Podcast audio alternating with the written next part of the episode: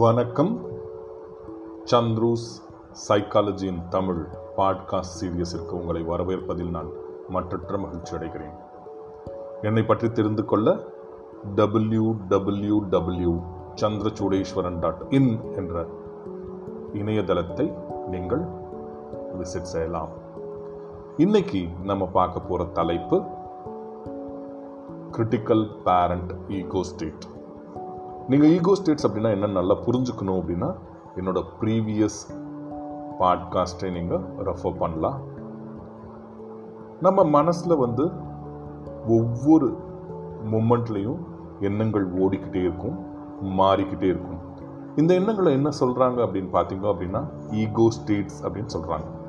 ஏறக்குறைய ஒரு நாளைக்கு நம்மளுக்கு அறுபத்தஞ்சாயிரம் தாட்ஸ் வந்துட்டு போய்கிட்டே இருக்கும்.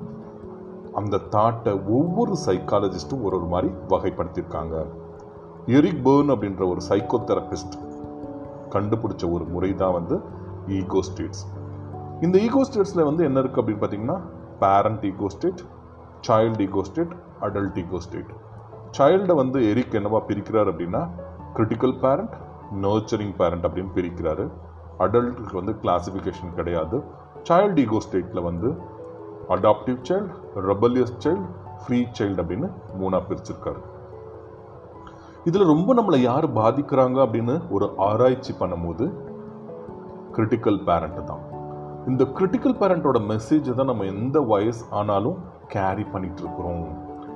சே ஃபார் எக்ஸாம்பிள், இப்போ ஒரு சுச்சுவேஷன் வருது, பிரச்சனை வருது, அல்லது ஒரு ப்ராப்ளத்தை நீங்கள் சால்வ் பண்ணணும் அப்படின்னா நம்ம இந்த நொடியிலிருந்து ரெஸ்பாண்ட் பண்ணோம் அப்படின்னா நம்ம எங்கே இருக்கோம்னு அர்த்தம், அடல்ட்டில் இருக்கோம் அப்படின்னு அர்த்தம்.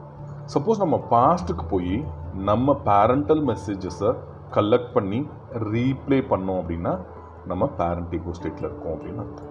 இந்த கிரிட்டிக்கல் பேரண்ட்டோட தாக்கம் எப்படி இருக்குது அப்படின்னு பார்த்தீங்கன்னா நம்ம ஒரு செயலை செய்யும் போது செய்யாத அப்படின்னு நமக்குள்ளே ஒரு இன்னர் வாய்ஸ் வருது.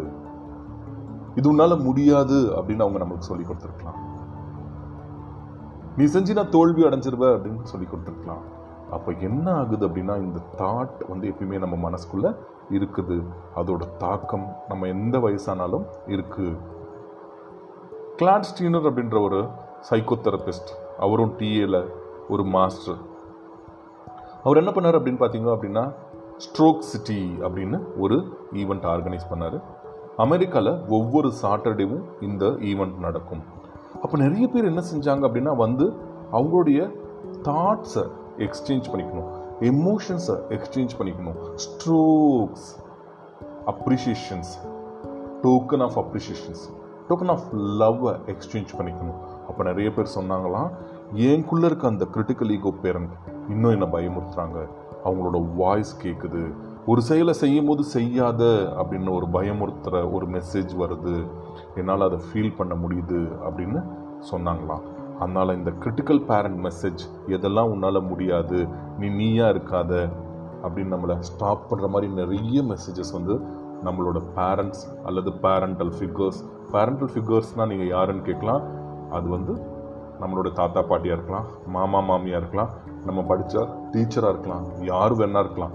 பேரண்ட்ஸை தவிர்த்து நம்ம யாரெல்லாம் பேரண்டலாக பேரண்ட்ஸாக பார்த்தோமோ அவங்கெல்லாம் பேரண்டல் ஃபிகரில் வருவாங்க.